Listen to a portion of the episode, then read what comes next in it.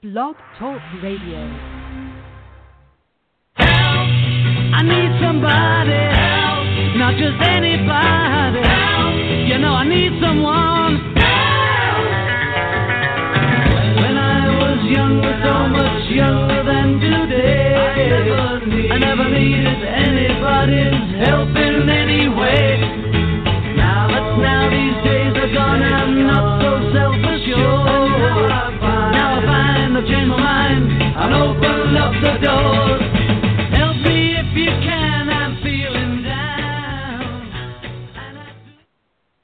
Welcome to Monday, Monday, and if you're like me, I need a little help on this Monday.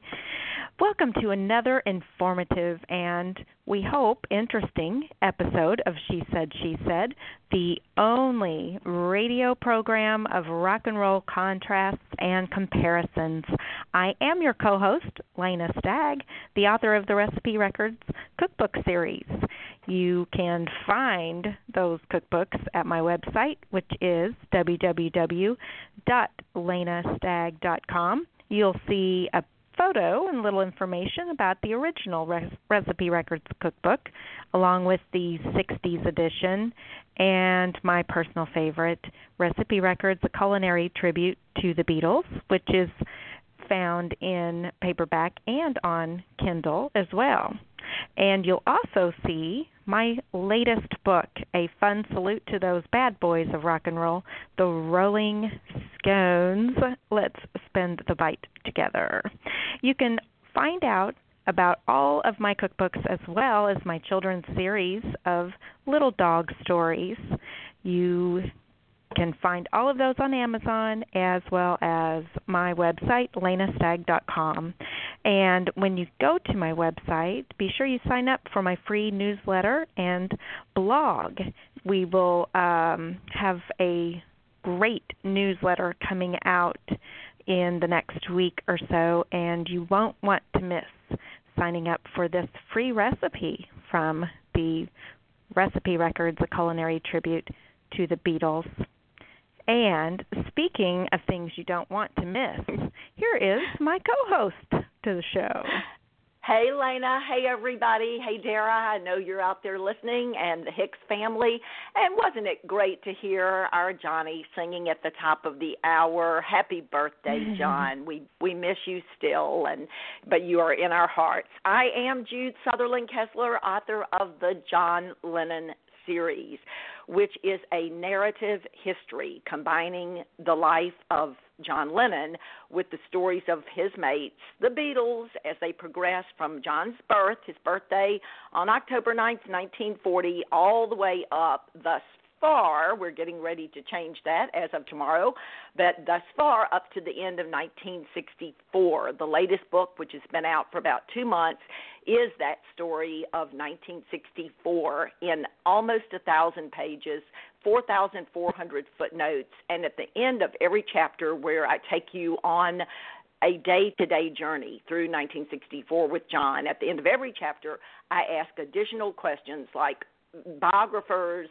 and I list them out. Say this, this, this, and this. Now let's compare and contrast. Let's look at the primary sources and let's get to the kernel of the truth what really happened on this date.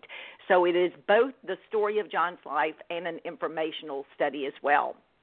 Tomorrow, for John's birthday, I'm going to be kicking off book five, Shades of Life, which is going to be 1965. And what an exciting year that was. I've been mm-hmm. reading Andrew Grant Jackson's magnificent book, 1965, and I mean, it is the mm-hmm. year in music, so I can't wait to take that journey with John and the Beatles. You can read samples from all four of my John Lennon series books and sign up for my newsletter like you did for Lanea's if you will just go to my website, John Lennon Series dot com. But before you go scrambling away and search out all things Lennon, Lane and I thought that we would mix things up a little bit today from our usual introduction, and we do a little quiz because. I don't know if you guys realize that Lane and I have a series of five radio shows in which we debated what is the greatest rock and roll band in history, the Stones, Lanea's representation or the Beatles, mine. and we had such fun traveling around the country and doing this debate for people. It was a lot of fun, and then we did it on air. So that girl not only knows Beatles, but she definitely knows Stones and taught me to appreciate the Stones. Never listened to the Stones, never liked them until we did this debate, and now I think they are fantastic as well. So, Lane, I'm going to ask you a few questions about the Beatles, and let's see your Beatles IQ. Oh, I got this. You fire away, baby. All right, here we go.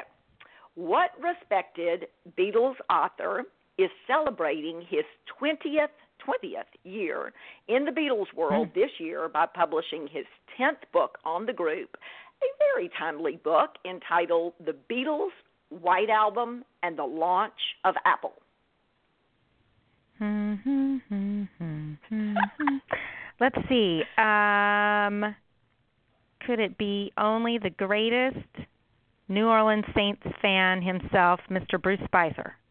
It is, and and I mean he's this has got to be his day because Saints are on Monday Night Football tonight. So you got it. You are darn good. Woohoo. Okay, here's another one. All right.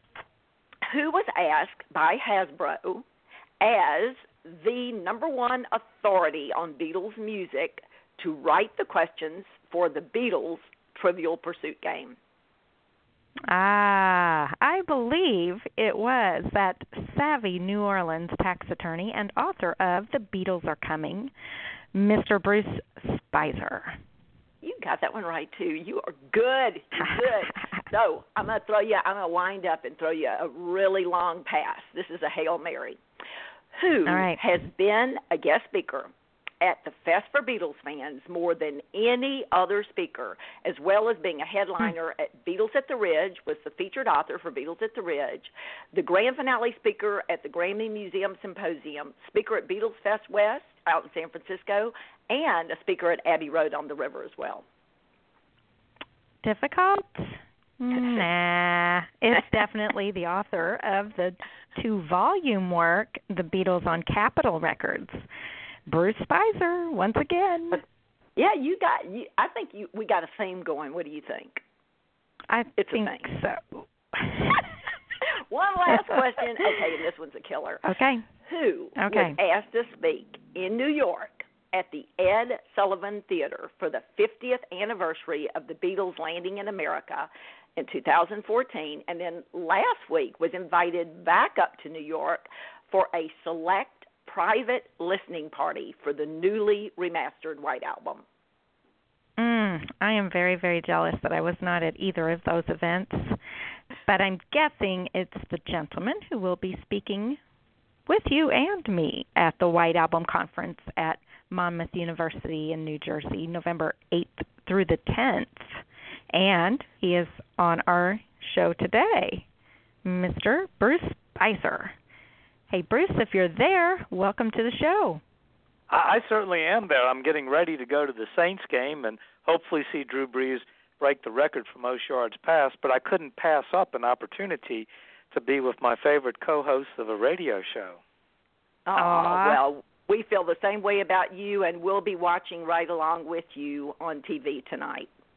Yes, indeed. It's always Yes. fun doing the show because uh, both of you all know your Beatles so well, and it's kind of fun to hear you all go back and forth with things. And I'll probably make one of you a little happier than the other today with what answers I give, but I think it's going to be a lot of fun. well, let's go. Absolutely. Okay, Bruce. Two weeks ago, we put our heads together to consider the merits of the American versions of the Hard Day's Night LP versus the Help LP.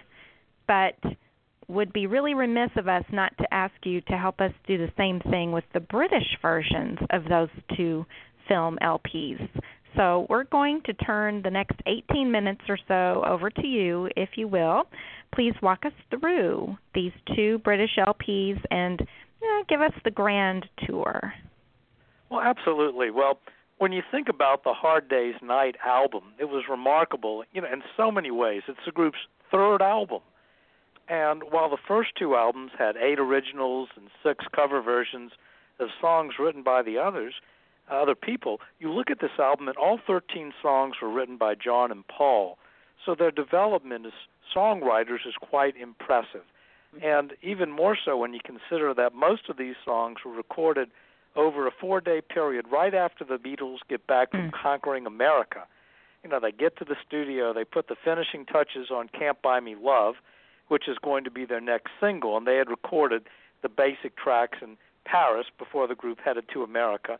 And then they knock out a so called B side, uh, You Can't Do hmm. That.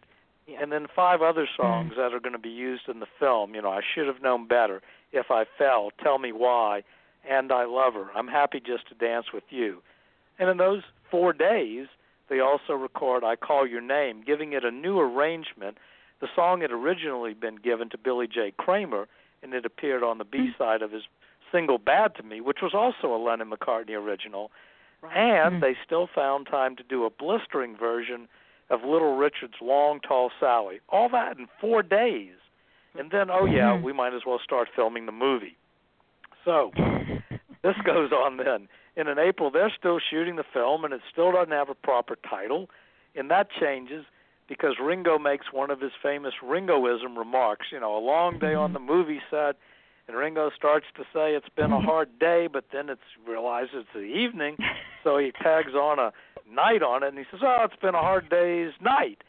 And John's having lunch with the film's producer Walter Shenson, and he just casually mentions this phrase as an example of Ringo's, mm-hmm. shall we be polite and say, distinctive use of the English language.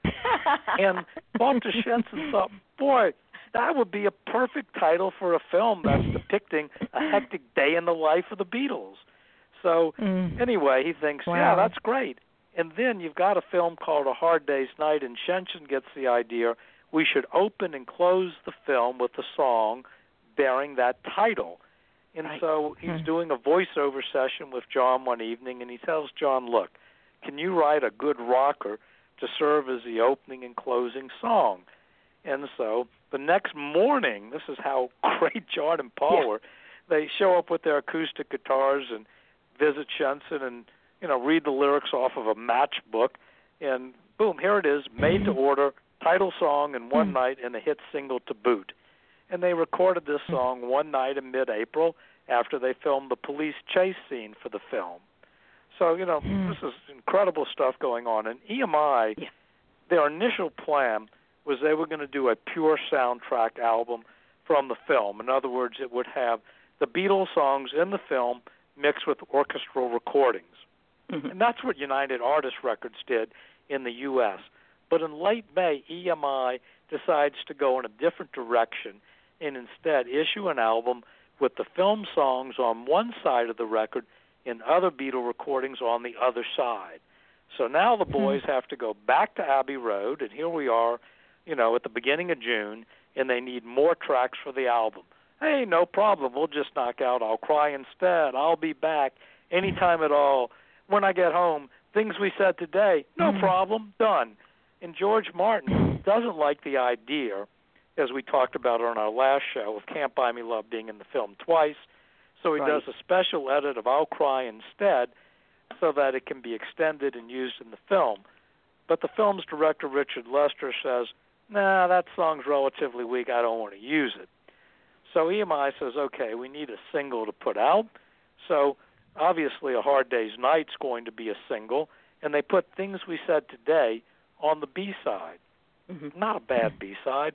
And oh, yeah, the group knocked off a few more songs because they have Long Tall Sally and I Call Your Name sitting in their inventory. They'd given those two songs to Capitol for their album, the Beatles' second album.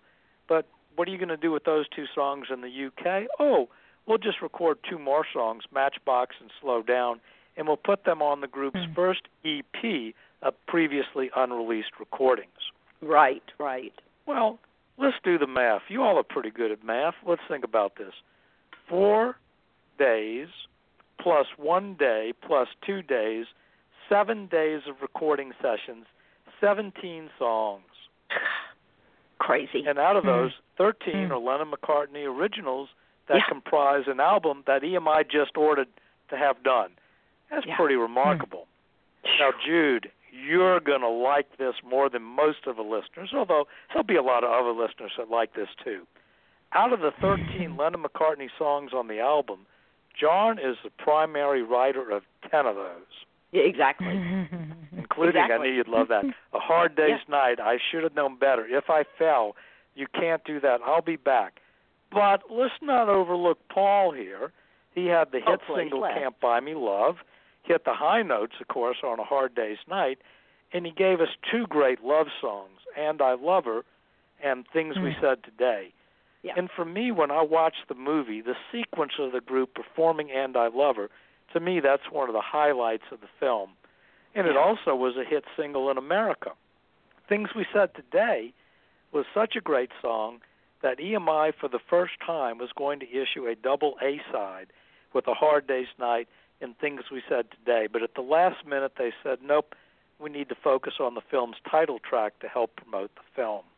Yeah. Now, Yeah. I would also be remiss if I didn't talk about George's important contribution to the album.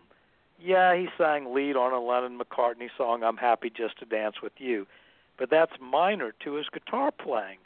You know, while they're in America, John, Mm. Paul, and Ringo, because George had strep throat, weren't Yeah. with him when they met with the Rickenbacker guitar people. He's in bed with strep throat, and the three lads returned to the hotel, and they brought George a present, courtesy of Rickenbacker, a 12-string electric guitar. And George falls in love with the guitars, playing it in bed, and he uses it for overdubs on Can't Buy Me Love, and during the sessions plays it on You Can't Do That, A Hard Day's Night with that incredible sounding opening Mhm. chord.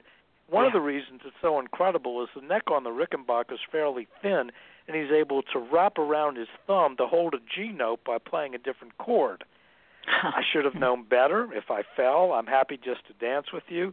Anytime at all, I cry instead. Eight different songs, and that guitar's sound dominates the album in many ways and influences countless musicians, including Roger McGuinn, becomes the Mhm. instrument of choice for Mhm. folk rock groups like the Byrds, and even pop rock groups like the Searchers. You hear it, Yeah. and it's heavily used years later by the late great Tom Petty. So, Mm. and of course, Mhm. there would be no Beatles group without the steady beat of Ringo. After all, Yeah. Paul's Mhm. grandfather told him that. Where would they be without your steady beat of drums, right? and indeed, they're there. His thundering drum intro into Tell Me Why stands out. His snare on any time at all where he pops that snare. And he played Yeah. bongos and on a, you know, on And I Love Her. And on Happy Just to Dance with You, he superimposes a loose-skinned Arabian bongo drums, and that kind of adds to the Latin flavor of the song's arrangement. Yeah. So, I mean, the superlatives. Look, this is the first album by the group where all the songs on it are recorded on a four-track recorder. That's Hmm. also important because those extra tracks gave George Martin and the group the ability to add overdubs without mixing down. It made it easy to overdub percussion, double track vocals, and other touches that enrich the recordings and give a much fuller sound. yeah. So yeah. what you have here is Mm. a truly remarkable album for a group that had recorded its first album a little over a year ago. Think about that. Yeah. In all original songs, they introduce Mm. a new guitar sound with the Rickenbacker 12-string electric guitar. They make full use of the four-track recording by expanding instrumentation and double tracking of vocals. You've got great playing, great Yeah. singing, and most of all, great songs. So EMI's decision to not do a soundtrack album in the traditional sense, but to give fans 13 new Beatles songs was a really good move. And you know, in the UK, it was just like, oh, here's the third Beatles album. Oh, look at this! All the songs are written by Lennon McCartney, and so truly remarkable. Mhm. Now, that's not to say that the Help album is a slouch by any means. you know, Well, let's let's let's talk about that little Yeah, album. So yeah, EMI yeah. is thinking, hmm, Mhm. What do we do for our first album? Just like Capitol said, we're going to duplicate the United Artists soundtrack album with instrumentals. EMI said, we're going to duplicate the success we had with that Hard Day's Night album sure. by doing the same thing for Help. we're going to have the film songs on one side and other songs by the Beatles on the other side of the album. Makes sense. And so, for help, once again, you know, the Beatles know we need songs for the movie. We need to record them before the movie so, you know, the director, Richard Lester, can get familiar with them and figure out how we're going to work the songs into the movies. So, okay, here we are, mid February 65, in over a six day period. I guess they weren't as prestigious as Yeah. before. They took two more days. They knock out 11 Mhm. songs.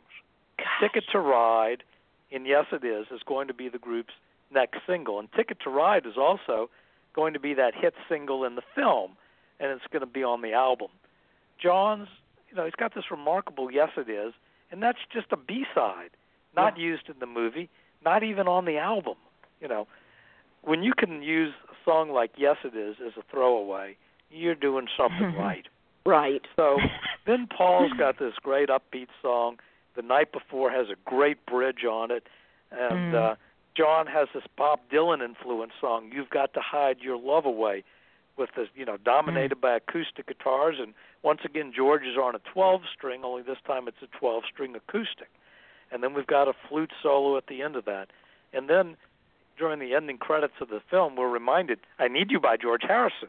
And indeed, Right. we have I Need Mhm. You by George Harrison, a wonderful love song with the acoustic guitars and the volume pedal guitar sound effect that's added to that. And then Mm. Paul's got, you know, Another Girl, once again, a, a great song. And, you know, every time I hear that song, I visualize the scene of the Beatles in the film with Paul pretending he's playing uh, a girl. I don't know if you could do that with the Me Too movement these days, Oh, no. but it's a really clever scene. And then. John's "You're Going to Lose That Girl." What a wonderful song! Great sequence once again in the film, where they're pretending like they're at a recording session, recording the song. And what I love about it is there are more than four instruments in the song. There are some overdubs in the song, and so when you know, and so you know, you have a scene where they're looking at each other playing the extra instruments. It's like, oh, we've got two Pauls here, and yeah, just mm-hmm. truly remarkable stuff. And then one of the songs they did, it's not good enough for the film. You know, George's "You Like Me Too Much," plenty good enough for the album. Uh, "Tell Me What You See" was written for the film. Richard Lester didn't think it was good enough for the film, so that's put on side two of the album. And also during this time, they record two other songs that really aren't up to snuff.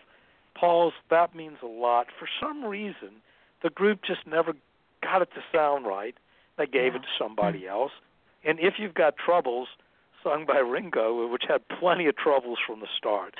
Honestly, it wasn't a good song or performance, and you can kind of tell that Ringo knew they were in trouble because you know in his songs he'd do like ah rock on George one time for me, and this one he sings ah rock on anybody.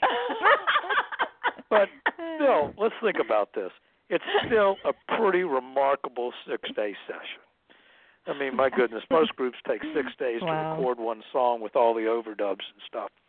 Hmm. So the Beatles begin filming in the Bahamas, and then once again, you know, the the film's going to be called what Beatles Two, and eventually they said, okay, we're going to call the film Help, and so mm-hmm. of course the film has to open with the Beatles doing a song called Help, and that means time for you know a made-to-order song, and once again, John quickly comes up with another one, and it's a hit single, Help. Yeah. Now, the film at one time was going to be called Eight Arms to Hold You, and John thought, whew, good thing I didn't have to write a song with that title. Later on, a group decided, hey, we'll write a song with that title.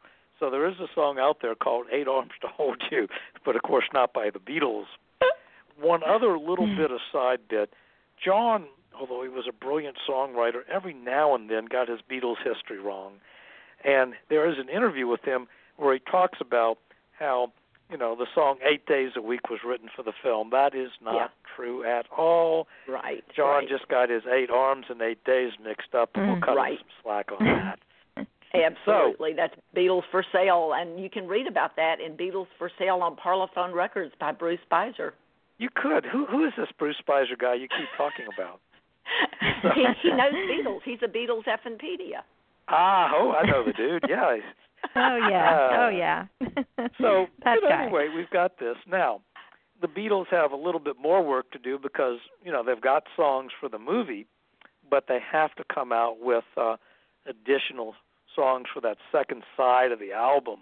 Mm-hmm. And so Paul, and this is just one day, he records a folk song, I've Just Seen a Face, Right. does Hmm. this wonderful ballad yesterday, and then does this all out rocker, I'm Down, which ends up being the Mhm. B side of Help. That's Yeah. in one day? Now, Yeah. to give you an idea of what John Lennon and George Harrison thought of I'm Down, they felt that I'm Down should be the A side of the new single instead of Help until Wow. they realized, you know, we're promoting a movie. Help has to be the A side. But to them, I'm Hmm. Down was the first time the group felt we've recorded a great rock and roll song that we've written on our own. I might dispute Hmm. that with them. I don't think there's anything wrong with She Loves You and I Want to Hold Your Hand or Can't Buy Me Love. But they really loved and had a lot of fun doing I'm Down. They also did a song, Wait, and Beatle fans would have to wait to the next album to hear that one. Right. And then, whoops, we need to give Ringo a song. If you've got, you know, if you've got troubles isn't good enough. So they basically asked Ringo, "What would you like to sing?" And he says, "There's this Buck Owens song I really like, Act Naturally." Could you Yeah. imagine a song better suited for Ringo with the opening line, Mm-hmm. "They're gonna put me in the movies." Boom. Perfect. Perfect. So- Absolutely so now- perfection. So now they're compiling the album, and you know they felt they'd let their fans down on the Hard Day's Night album because it only had 13 songs rather than the usual 14. And the Beatles are doing the math here. They don't hmm. want to release "That Means a Lot" or "If You've Got Troubles" or "Wait," and they don't hmm. want to put the B-sides on the album "Yes It Is" or "I'm Down," which either one of those would have been great on that album. But so what are we going to do? Well, earlier in May, while the group is filming a horror, you know, the Help movie, they took a break to knock out two Larry Williams rockers for the Capitol album, Beatles Six. Why? Because Capitol said we want to put out a new album in the summer. We don't want to wait for the Help album. Could you give us some songs? And so EMI says, yeah, these are some songs that aren't going to be in the movie. Capitol does the math. We're too short. So the Beatles are asked to record two new songs. So they knock out Bad Boy and Dizzy Miss Lizzy. Great And ones. they choose Mm. Dizzy Miss Lizzy to be the pop boiler closer for the album Yeah. that, you know, that George Martin used to love. And Bad Boy comes out later in the UK on a Beatles sort of, you know, oldies but goodies album. Mhm, But I mhm. have to talk Mhm. about Bad Boy for a minute because even though it's not in the film and it's not on the album, but the thing about Bad Boy is when you listen to the Larry Williams song, there's nothing wrong with it. It's a song about a juvenile delinquent and it has Right. this corny little refrain. He's a bad boy. Well, Mhm. the Beatles dropped that. And Mhm. what happens is when John Lennon is finished with Bad Boy, it's not about a juvenile delinquent. It's about a rock and roll rebel. And It's that's the brilliance of John. So Yep. I know I've made Jude happy again, but she's not the only one out there that likes John. I bet there are others. There are a few. So- there are a few. So let's talk about this. So the first album, in many ways, is John dominated in numbers, but there's a much more balance between the John and Paul songs. George has two originals on this album, and Ringo, who didn't have a song on the album, gets to sing a song. The other thing you notice when you listen to the albums, the group is getting more comfortable with taking advantage of the four tracks in the studio. And so Right. there's much more percussion on these songs that's been overdubbed, much more double tracking of the vocals. On yesterday, we have strings backing up Paul's wonderful acoustic love song, and the lyrics are much more introspective. Help, as John later says, it was a cry for help. It's also more sophisticated in that it does something that the Beatles hadn't done, but's familiar in rhythm and blues and gospel type music with a call and response type vocals. right. You've got to hide your love away. How vulnerable does John appear? yeah. I Need You shows George developing as this really great songwriter. Once again, great playing, great singing, great song. So I guess that's my my summation on the two albums. I know you'll probably ask me to do something impossible in a second. I, me me to. setting myself up for it. I'll let you do it. Take it away, Jude. All right, man. Tell the listeners we got about 30 seconds before we cut off live, but the rest of the show will be in archive. So come back and listen to the end because we are going to put Bruce on the spot. And I know he wants to make me happy. So I know he's going to say that Help is his favorite of the two albums. is there one that stands out for you, Bruce? A Hard Day's Night is my favorite out of the two Wow. because it has a more cohesive sound. I think side two of Help, although I love the songs, it's all over the place. Country western by Ringo, folk, ballad with strings, an all-out rocker at the end that to me seems like an out-of-place coda in some ways. Song for song, both title tracks are brilliant. Yeah. Both singles, Can't Buy Me Love, Ticket to Ride, incredible. Each LP has standout films. I should have known better. If I Fell and I Love Her compared to You've Got to Hide Your Away, Love Away, I Need You, You're Going to Lose That Girl. Slight edge to the first film. Side two stands out So on the first one. Things We Said Today, You Can't Do That, I'll Be Back compared to Yeah. I've Just Seen a Face yesterday. Slight, slight edge to the Hard Day's Night film LP, even though I think Help and Yesterday are two of the Beatles' greatest songs.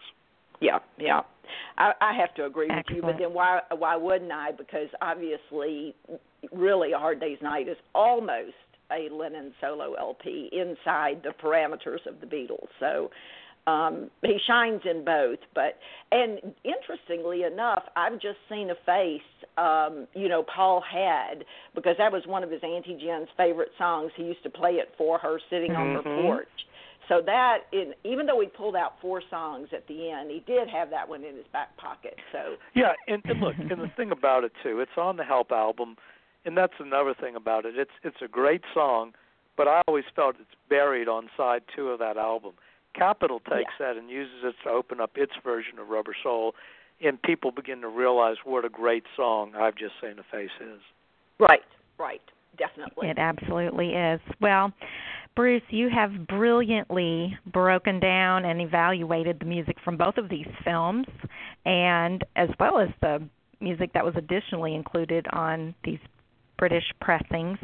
Next month, Jude and I will present our closing arguments in this long and winding debate about help versus a hard day's night, and you have helped us tremendously. We thank you so much, and we're looking forward to spending time with you and hearing you speak at the White Album Symposium at Monmouth University in New Jersey, November 8th, 9th, 10th, and 11th. Tell us about what you're going to be speaking on. I am going to be a very busy boy. Um, Thursday night, I'll be hosting a listening party for the super deluxe edition of the White Album.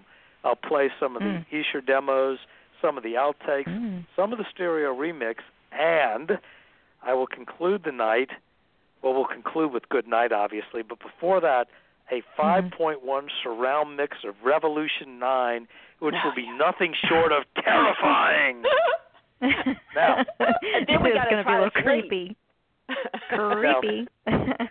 Friday, I believe it's on Friday, I'm going to be on a panel with Al Sussman and this John Lennon author, Jude Southerland Kessler, whoever she is. yeah And that panel is called You Say You Want a Revolution, and it's based on Al Sussman's wonderful essay of the same name that appears in my new White Album book. And I'm also Mm. going to be on a panel with Mark Lewisohn on the White Album releases. I'll be on another panel on the remix of the White Album. And then on Saturday, I'm giving a solo AV presentation on the White Album and the launch of Apple. And of course, I'm going to be around all weekend long, hanging out with my good friends such as you all and other listeners of your show and other people who make it there. And I'll also be signing copies of my new White Album book, which will make its debut at the symposium. And today I got in the initial copies of the book, just, you know, uh, a dozen copies that I can send to reviewers. But it looks really good, and we're ahead of schedule. So you can Wow. order now on my website, www.beatle.net, no S, beatle.net. And if you order from the site, I sign the book, and I'll be happy to personalize if requested. and we're going to be shipping pre-orders in early to mid-November, ahead of the November 22nd publication date, because we're ahead of schedule. We have a standard edition at thirty dollars, a digital edition at twenty, or you can order the special collector's edition, which is going to have an O case with, of course, the Beatles embossed, and it will be sequentially numbered with a Bates stamp, just like the original LP. It Wow. also is going to have an envelope which has goodies in it, which will be a replica of the Apple press kit for the first four singles, and a bookmark, and a really cool poster. I don't want to spoil it for people, but the poster is going to really be cool. People will get a kick out of it. And you Mhm. also, if you get the collector's edition, you get a free download of the digital edition, all for a hundred dollars. The idea of giving people good value for their money, which means, you know, if you order uh, now, meaning October eighth, because obviously the show is archived, uh, you'll get a number in the low two hundreds. Uh, we're already up to that now, and um, anyway, uh, you know, I'm really looking forward to the symposium. Uh, you know, check out my site beatle.net.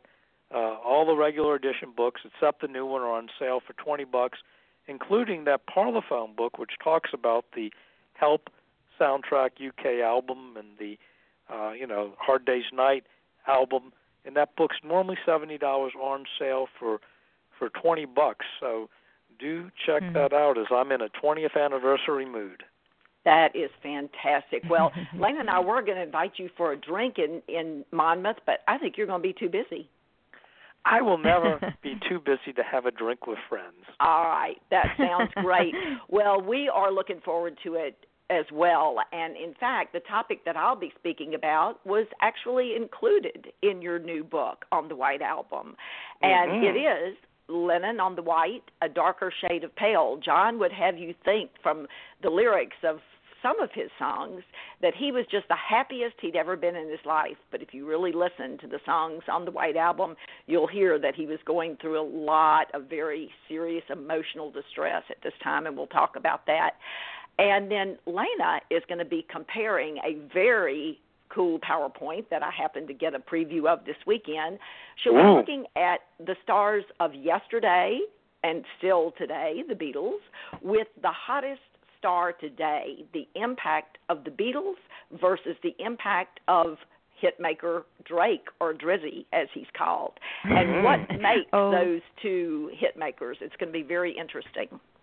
I would say, That's and, right. and Jude, speaking of speaking of that piece that you wrote for the book, it uh, you know, like the Sergeant Pepper book, we did have some people who were kind enough to send in fan recollections, and and Jude's really jumps out in the, in the book, as does Dennis Diken of the Smithereens, who wrote a, a tremendous piece. They're all fun and interesting, Hmm. but those two really uh, jumped out at me and were given uh, much more space. And uh, as it were, I think people will, en- enjoy those in the book as well. And you know, I can't encourage people enough to to get on out if you can make it to this White Album Symposium. It's going to really be a lot of fun, a lot of great speakers, and just great to be around a bunch of people who love the Beatles as much as we do. I know. Absolutely. Great, great. Absolutely. Get get more information about that White Album conference at Monmouth University, uh, their website. I don't have it in front of me, but I think if you just Google Monmouth University, you can look up their events, and there is a specific link for this conference, which is fantastic.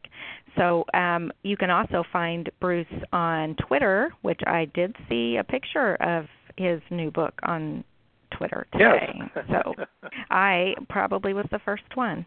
So get uh, get on Twitter and find Bruce, and he's also on Facebook. And again, his website is beatle.net. And we are so looking forward to seeing Bruce, uh, as they say, down the shore and in Jersey.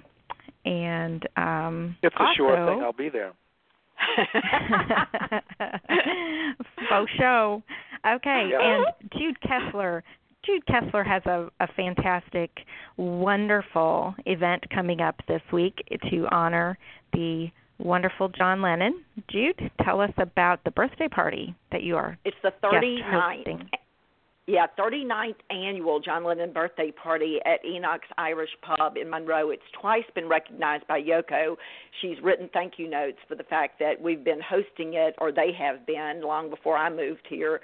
Um, they started it the year before John passed, so it's the longest running uh, continual birthday party for John. We're going to have a huge cake. We're going to have a toast to John at 9 on Facebook Live we pass around a bottle of Irish whiskey since he so was so proud of his Irish heritage, and uh, hope everyone can come out. Great live music, four live bands performing. So be there for this big event. Excellent. I wish I could That's drive excellent. there.